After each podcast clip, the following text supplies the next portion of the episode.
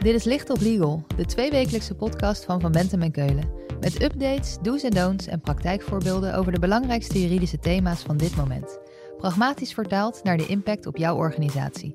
Gebracht door onze eigen experts.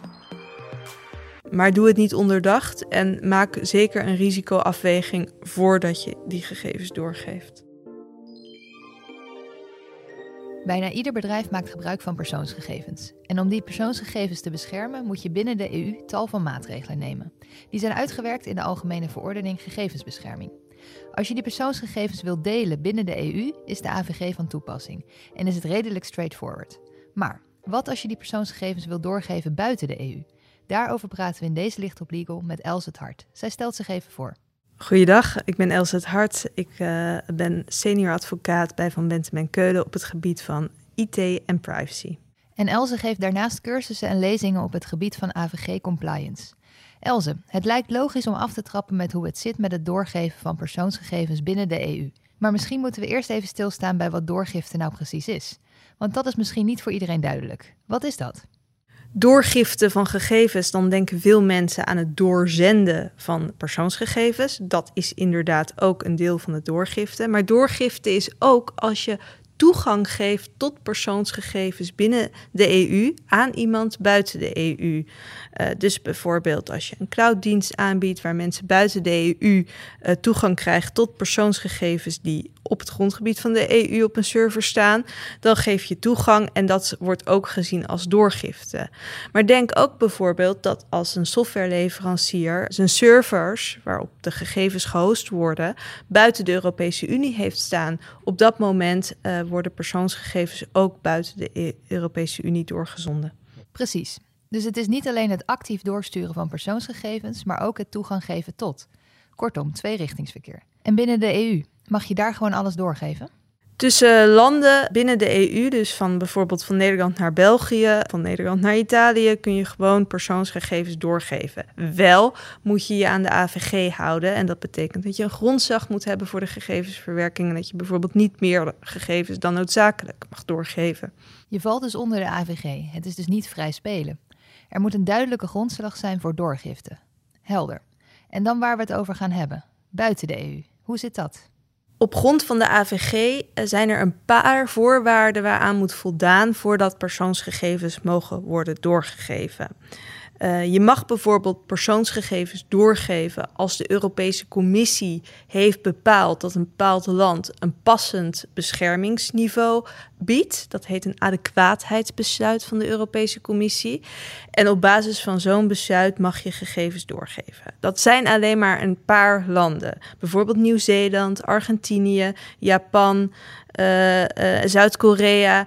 Uh, daarnaar mag je gegevens doorgeven zonder dat je verdere maatregelen moet treffen. Dat is omdat de Europese Commissie van mening is dat die landen de persoonsgegevens goed beschermen.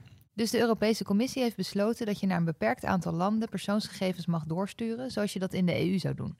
Maar er zijn natuurlijk grote softwarepakketten van bedrijven zoals Amazon, Google en Microsoft, die vrijwel ieder bedrijf gebruikt. Dat zijn Amerikaanse bedrijven. Daar was toch ook wat voor geregeld? Hoe zit dat?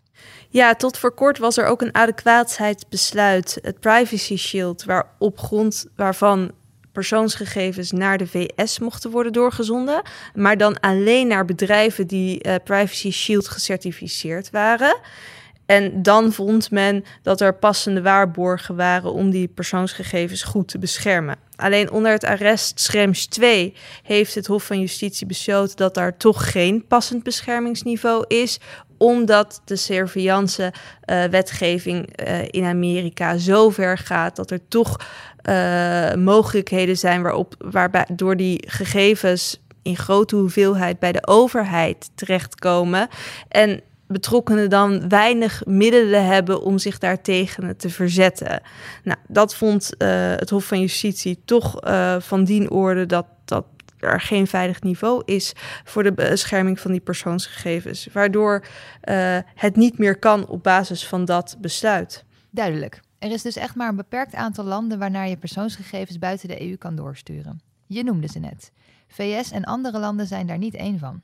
Maar kan ik dan toch niet iets doen? Ja, het is noodzakelijk voor bedrijven om persoonsgegevens uit te wisselen met andere bedrijven buiten de Europese Unie. Uh, in, in deze tijd kan dat niet anders. En daarvoor zijn ook wel waarborgen in de AVG uh, die daarvoor, ja, die, die daarvoor zorg kunnen dragen. Uh, een voorbeeld zijn daarvan modelcontracten van de Europese Commissie. Dat zijn standaardcontracten die zijn vastgesteld door de Europese Commissie en op basis waarvan die persoonsgegevens kunnen worden doorgegeven. Vroeger stoot je dan zo'n contract en dan was je klaar. Uh, tegenwoordig, op basis van het arrest dat we zojuist bespraken, moet je een transfer impact assessment doen. En dat betekent dat je moet gaan beoordelen of dat land, dat derde land, een passend beschermingsniveau borgt.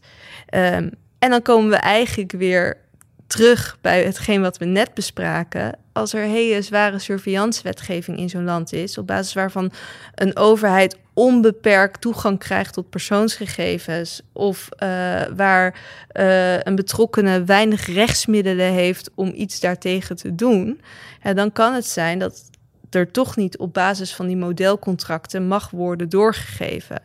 En dat is uh, een, een, groot probleem op dit moment, uh, wat uh, tot heel veel discussie leidt in, in privacyland. want de overige maatregelen op basis waarvan je dan nog persoonsgegevens kan doorgeven, ja, die zijn erg beperkt. En het wordt steeds lastiger om een goede basis te vinden om dat toch te mogen.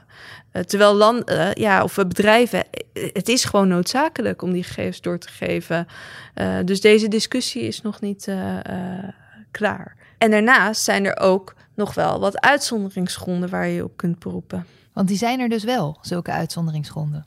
Ja, er zijn een aantal uh, uitzonderingsgronden. Um, bijvoorbeeld als er toestemming van de betrokkenen is gevraagd en diegene heel erg duidelijk is geïnformeerd. Het kan ook zijn uh, als het noodzakelijk is om een overeenkomst met die betrokkenen te sluiten, dat die doorgifte mag. Uh, maar ook in dat geval um, moet er steeds worden gekeken, ja, wat zijn er wel passende waarborgen? Is het wel mogelijk? En ook dan is de, uh, is de wet heel erg streng in die doorgifte van persoonsgegevens. Dus er zijn wel uitzonderingsgronden, maar die moeten heel terughoudend worden toegepast. En er moeten tal van waarborgen uh, worden genomen voordat je het op grond van die uitzonderingsgronden mag. Dus je daarop beroepen is best wel lastig. Maar nu zijn bedrijven zoals Google, Amazon en Microsoft niet van gisteren. Vaak zetten ze een bedrijf op dat is gevestigd in de EU en zetten ze ook de servers in Europa neer. Is het daar dan mee opgelost? Want je zou zeggen, dan zit alles binnen de EU. Nou, in eerste instantie is het opgelost. Want inderdaad, alles blijft in de Europese Unie. Dus uh, er is geen sprake van doorgifte. En daarmee heb je iets omzeild.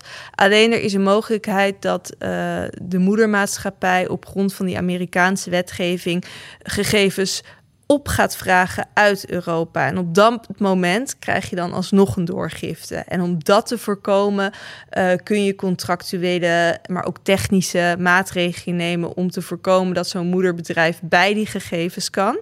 Uh, en die moet je wel zorgen dat die worden genomen. En ik moet zeggen, de meeste van die grote softwareleveranciers hebben constructies waardoor het bijna niet mogelijk is om bij die gegevens te komen door een Amerikaanse overheid. Maar dat moet je wel altijd goed controleren of dat er is. Je zegt je moet goed controleren of er waarborgen zijn. Dat brengt me bij de vraag naar de praktijk van de bedrijfsjurist. Want wat moet ik er nou mee als bedrijfsjurist? Als bedrijfsjurist is van belang om uh, eerst te beoordelen: eh, geven we persoonsgegevens überhaupt door naar landen buiten de Europese Unie? Uh, en als je dat kan voorkomen dat dat gebeurt, dan raad ik dat altijd aan, want dat scheelt aanzienlijk werk. Maar goed, dat is natuurlijk ook altijd een afweging commercieel of dat wenselijk is.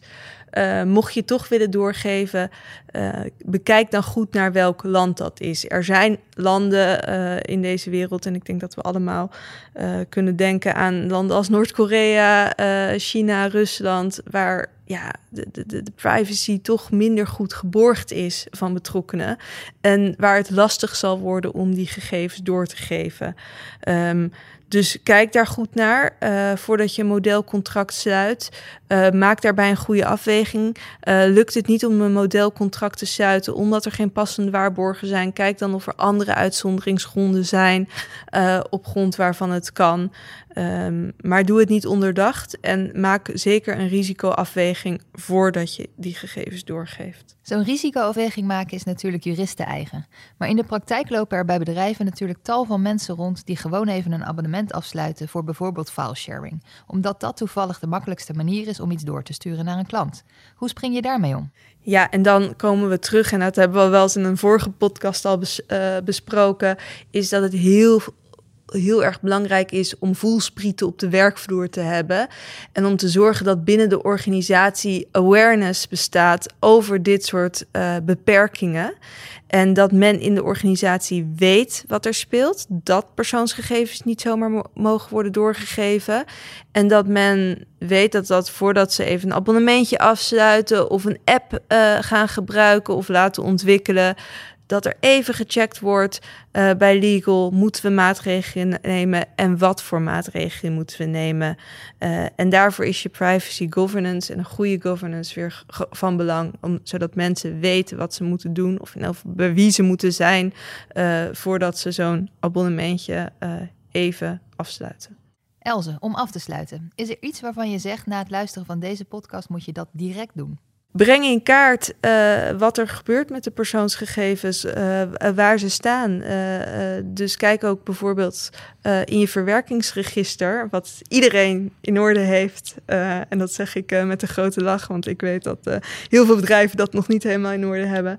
Maar zorg dat je dat in je verwerkingsregister bijvoorbeeld opneemt, de landen waarnaar je persoonsgegevens doorgeeft, zodat het meteen in één opzag, uh, oogopslag helder is waarnaar die gegevens gaan. Uh, en check dan uh, of er passende waarborgen zijn getroffen, of er maatregelen zijn getroffen, of je het goed hebt beoordeeld en neem op basis daarvan maatregelen. Elze, dankjewel. Als we meer willen weten, waar kunnen we dan terecht? je kan me altijd mailen op uh, elsethart.vbk.nl of bellen. Mijn telefoonnummer vind je op de website.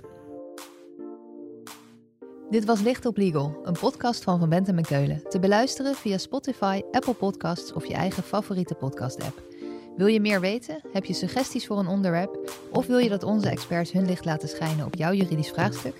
Laat het ons weten via vbk.nl/slash lichtoplegal.